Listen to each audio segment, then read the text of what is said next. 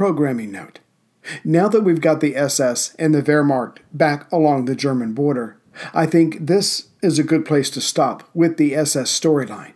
I will pick it up when we get to this part of the World War II story in the regular series. But for now, I feel like this series of membership episodes is making the main storyline anticlimactic. So let's move on. But I hope you enjoyed the story of the SS. The following is a standalone episode.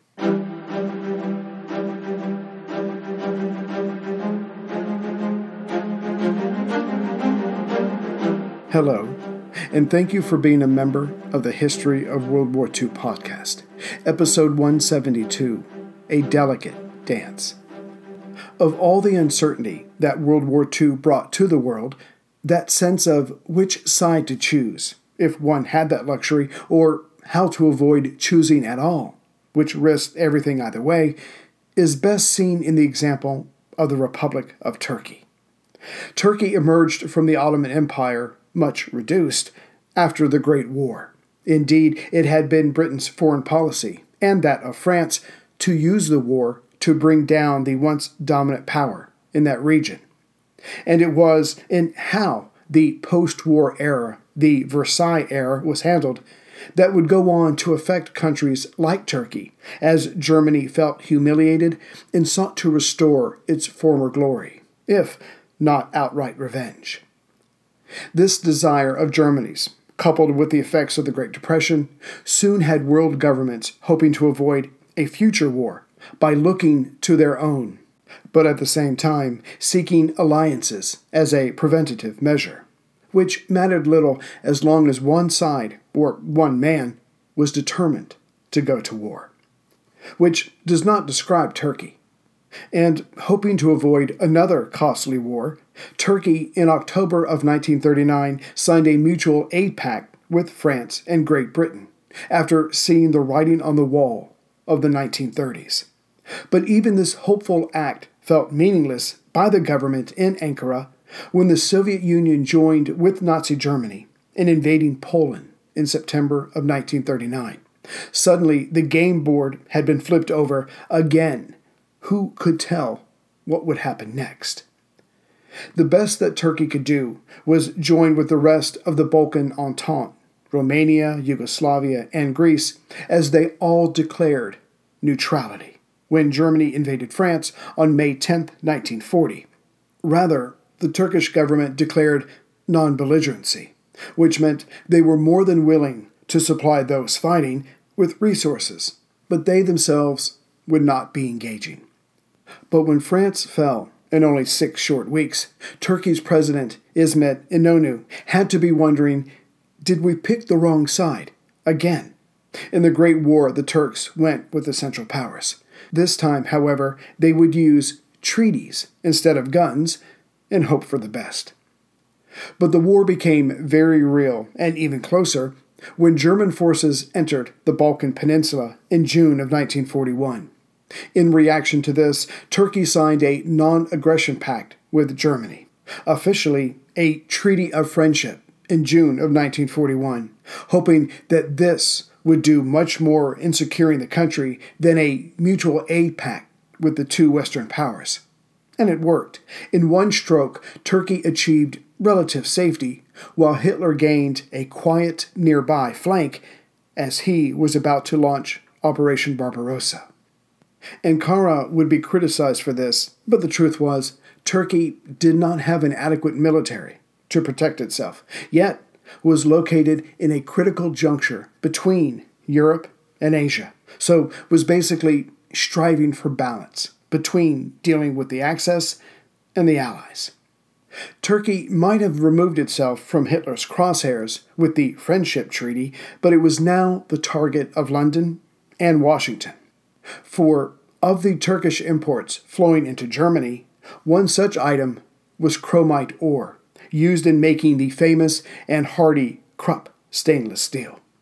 Yet, try as the Westerners might, they were not able to disrupt this trade until 1944, because Inonu realized one does not sign a treaty with Nazi Germany, i.e., Hitler, start the actual shipping of items, and then cancel the treaty. That was the fastest way to being bombed or invaded. So the balancing game began for Ankara of pacifying Hitler while trying to appease the Allies. In their defense, the Allies would try the carrot before applying the stick. In December of 1941, just days before Pearl, FDR declared that Turkey was eligible for Lend Lease material. This was supposed to help keep British influence in Turkey strong and to keep Turkey neutral. In a very short time, most of the goods going to Turkey were coming from the United States, but FDR let Churchill handle relations with Turkey.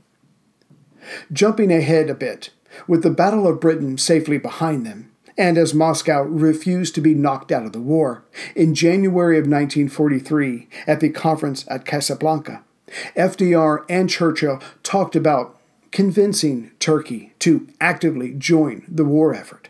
Again, Britain would take the lead on this. For Stalin's part, he would end up pushing hard for this later that year during the October Tripartite Foreign Ministers Conference in Moscow and in November at the Tehran Conference. Stalin did not expect the Turks to achieve some great military victory, but he wanted the Germans distracted to the south so he could focus on saving Leningrad while keeping an eye on Finland. In fact, Stalin wanted a Turkish declaration of war by the end of the year. As for the Western Allies, their military experts did not think that Turkey was in danger of a German invasion. However, should Ankara make such a move, Berlin was sure to react, which is exactly what the Turkish leader surmised. So his government was instructed to continue dragging its feet in all regards.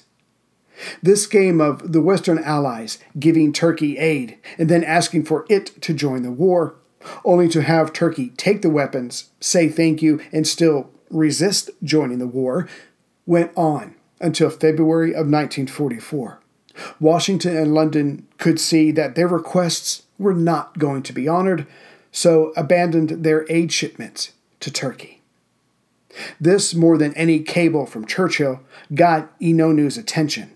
Still, trade between Turkey and Germany continued for a few more months. Only in April of 44 did the shipments of chromite ore stop.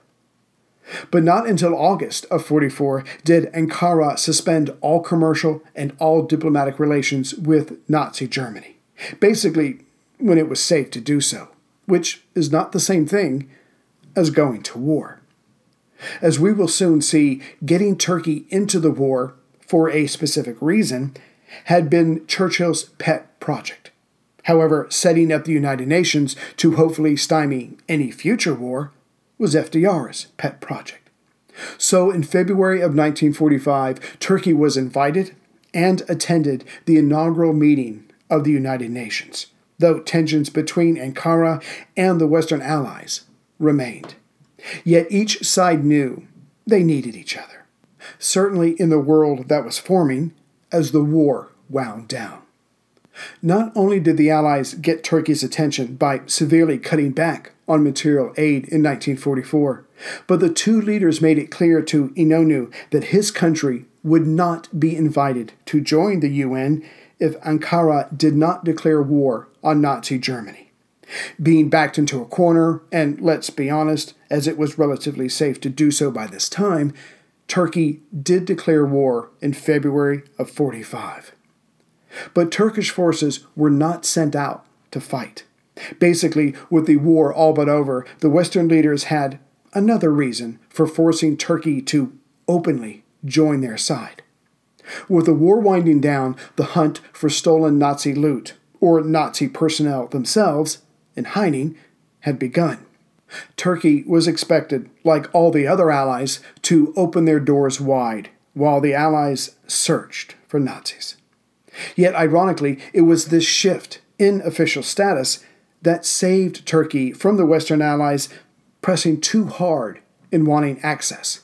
Inonu could claim that he had done all that was asked of him so far, which allowed Ankara to drag its feet a bit more even though Inonu knew that the soon to be victors were worried about escaped Nazis using stolen loot for a resurgence, which was certainly planned by certain unpunished Nazi members.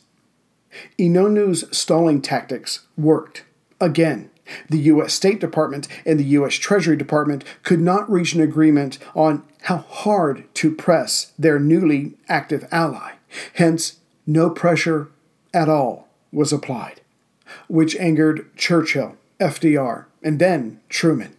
For the U.S. had estimated that Turkey had somewhere between 51 and 71 million in looted monetary gold and other German assets. As the rebuilding of Europe was underway, that money was sorely needed.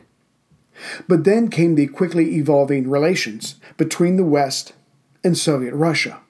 With the Cold War getting underway, specifically Soviet intentions towards the Dardanelles, and tension building up along the Soviet Turkish border, suddenly the country that straddled Europe and Asia was vital to Washington, which led in part to the Truman Doctrine of 1947 that said Greece and Turkey would receive financial aid, with Turkey receiving $150 million.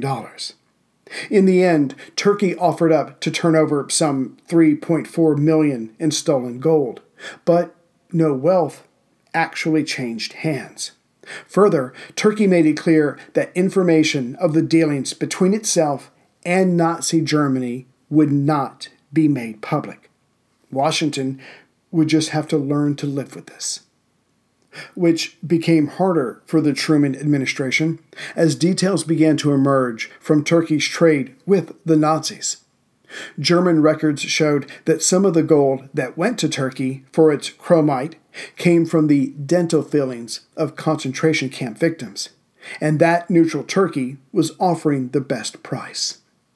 Further, the two German banks in Istanbul, the Deutsche Bank and the Dresdner Bank, channeled that stolen gold and other precious metals from the infamous Melmer account, which the SS used to deposit their ill gotten gains, which proved that Churchill had been right to give Turkey his special attention.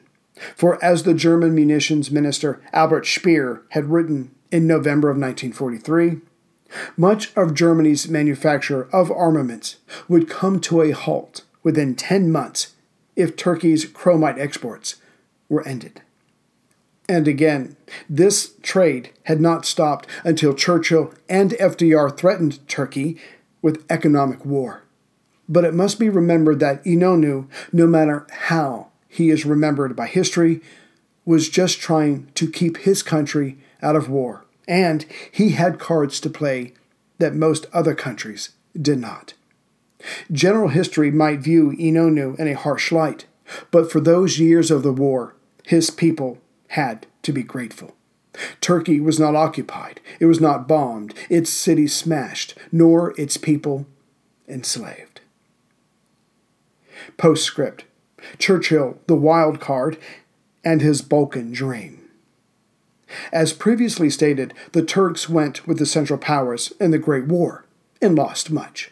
So when Germany and the USSR invaded Poland in September of 1939, the following month, Turkish President Ismet Inonu joined the Allies, hoping to avoid another costly mistake. Then France fell in 1940. Inonu balanced his support for the Allies with a Turkish German treaty of friendship. For the next few years, the Allies, but mostly Churchill, would work strenuously to bring Turkey into the war as an active member. Why? Only when declassified war cabinet records were released did the truth come out. Just before the attack on Pearl Harbor, Secretary of State Cordell Hull told British Ambassador Lord Halifax that Britain would take the lead in getting Turkey into the war. Indeed, by early 1942, both London and Berlin were actively pursuing the Turks for their respective coalition. The main part of the U.S. was to provide Lend Lease material, which Churchill was allowed to control. The British Prime Minister made sure that Turkey only got enough war material for defensive purposes. The idea was to keep Turkey relatively weak, unless, of course, it fully came over to the Allied cause. When Churchill and FDR met in January of 1943 at Casablanca, they worked out their overall strategy. But in the end, the British Mediterranean strategy won the day. Italy would be invaded, and more pressure would be put on Turkey to enter the war. The Americans were thrown off by this, as this was not how FDR had wanted to proceed. But he did not know the full story. Perhaps the Americans should have figured it out when Churchill then said, I am off to meet Inonu in Ankara. That same month, January of 1943, the British Prime Minister met with the Turks.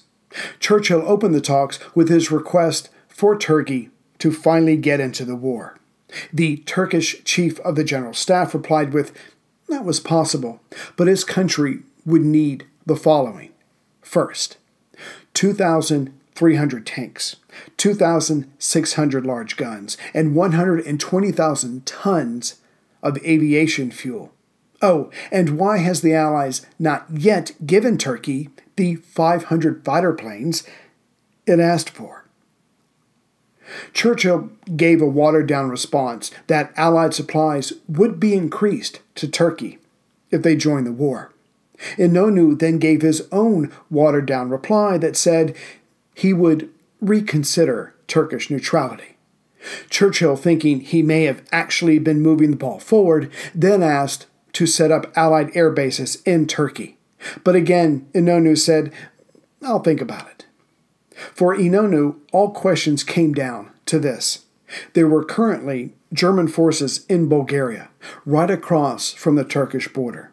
And if those forces drove southeast towards Istanbul, the economic center of Turkey, the country's entire economy would crash. So until those forces were removed, all talk was just that talk. During Churchill's visit, the Allied war planners, still in Casablanca, were putting the finishing touches on their invasion of Sicily.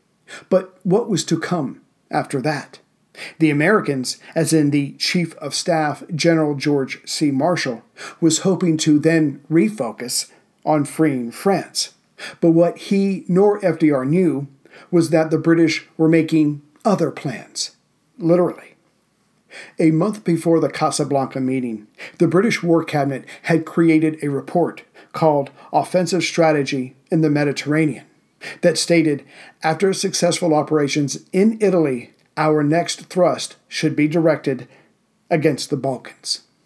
Further, when Churchill met with Inonu, the Prime Minister handed the Turkish leader a note that said Turkey should face the possibility of becoming a full belligerent. In whatever form this note or its contents made its way back to Washington. It's possible that Inonu himself leaked it to cause trouble between FDR and Churchill, and thereby relieving pressure off himself. The American president and General Marshall were none too happy, but Ambassador Halifax tried to smooth things over by telling the two men that this note represented Churchill's personal thoughts, and it was not the official position of the War Cabinet.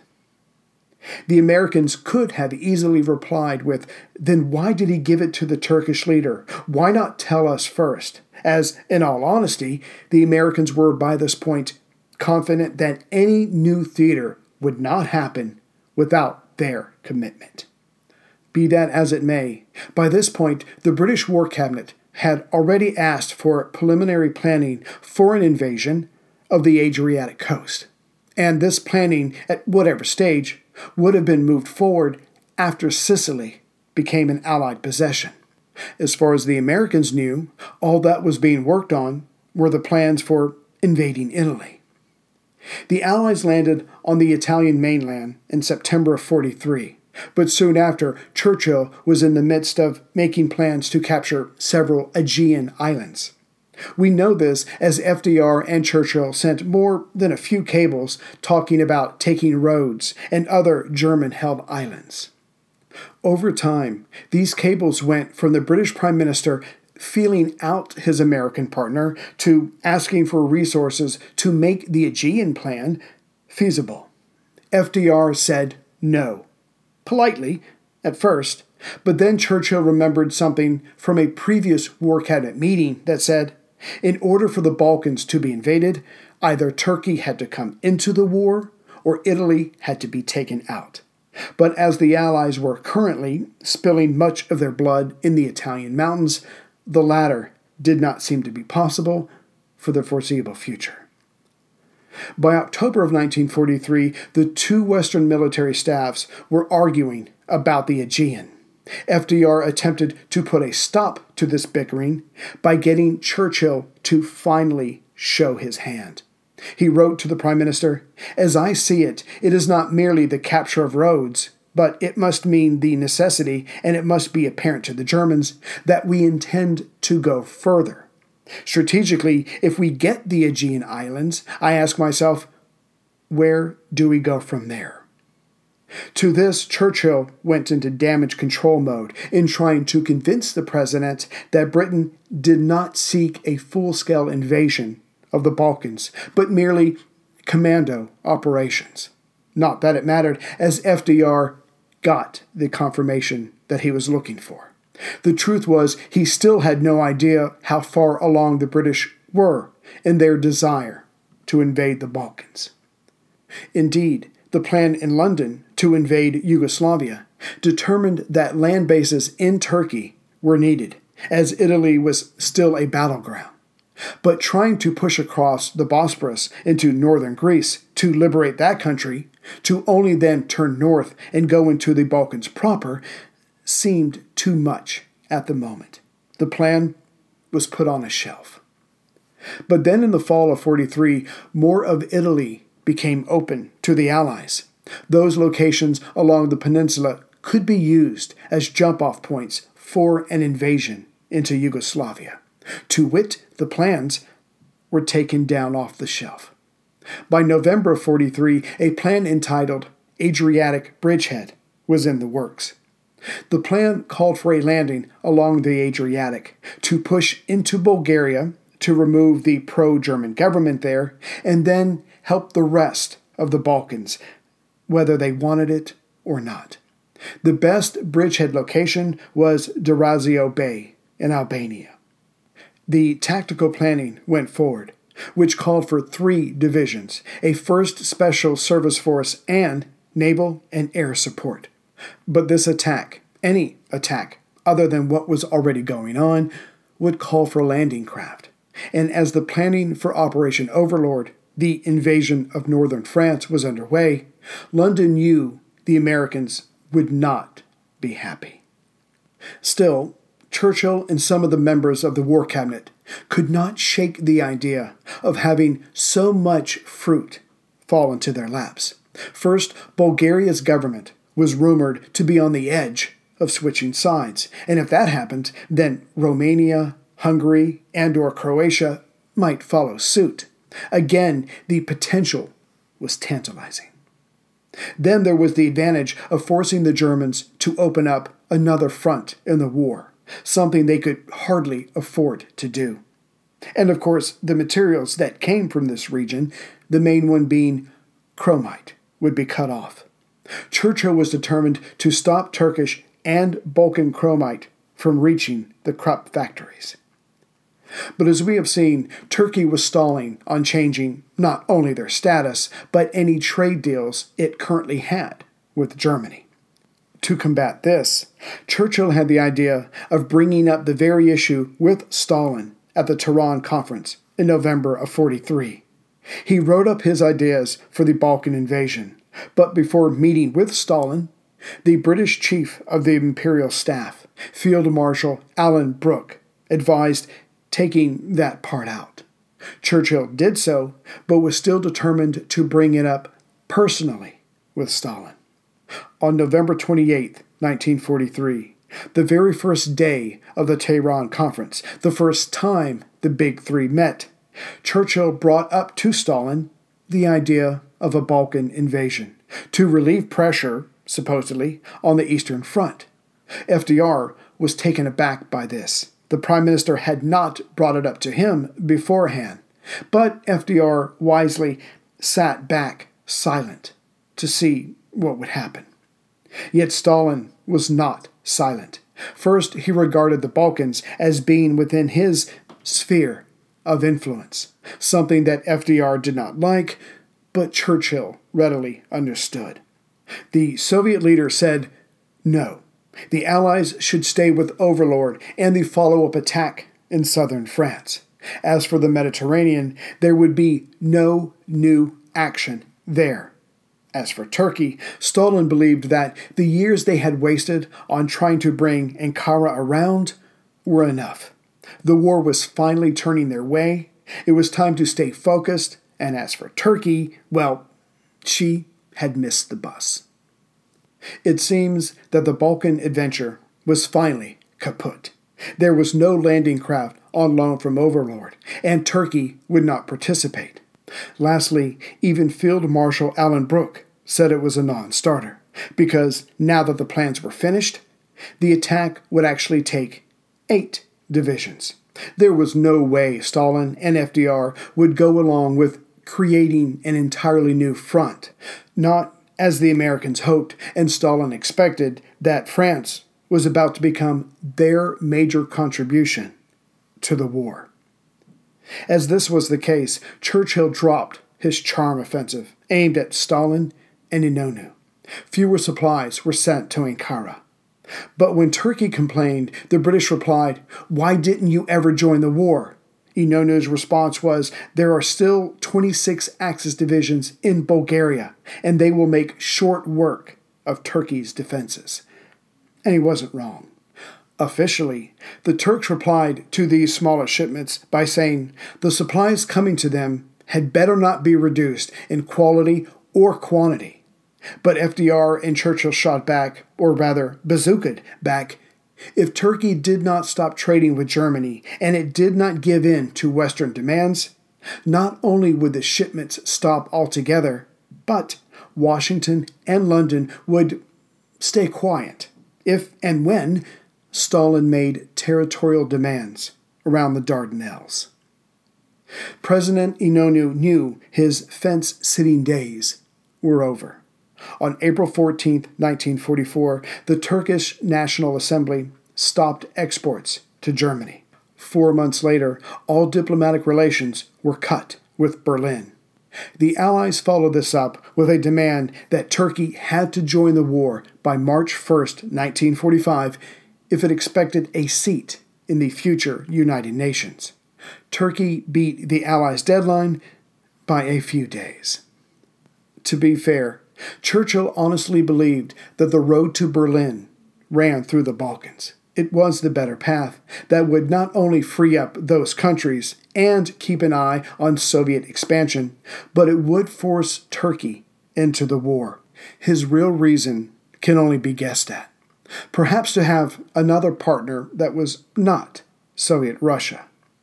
Either way, after Overlord was successful, Churchill altered his memory and official documents to show that he had always believed firmly in the Normandy invasion. Though he told a general in April of 44, this battle in Normandy has been forced upon us by the Russians and by the U.S. military authorities. To be sure, Churchill was convinced that a Allied bloodbath was coming just off the Normandy coast. Thus, he was trying to steer the Allies to the Balkans besides the other reasons, namely keeping control of the Mediterranean and limiting the area where Soviet troops would need to go to win the war. Hindsight shows that he was right about Stalin grabbing up territory on his way to Berlin and the Premier's interest in the Dardanelles. But it would be the atomic bomb that would keep Stalin's appetite in check.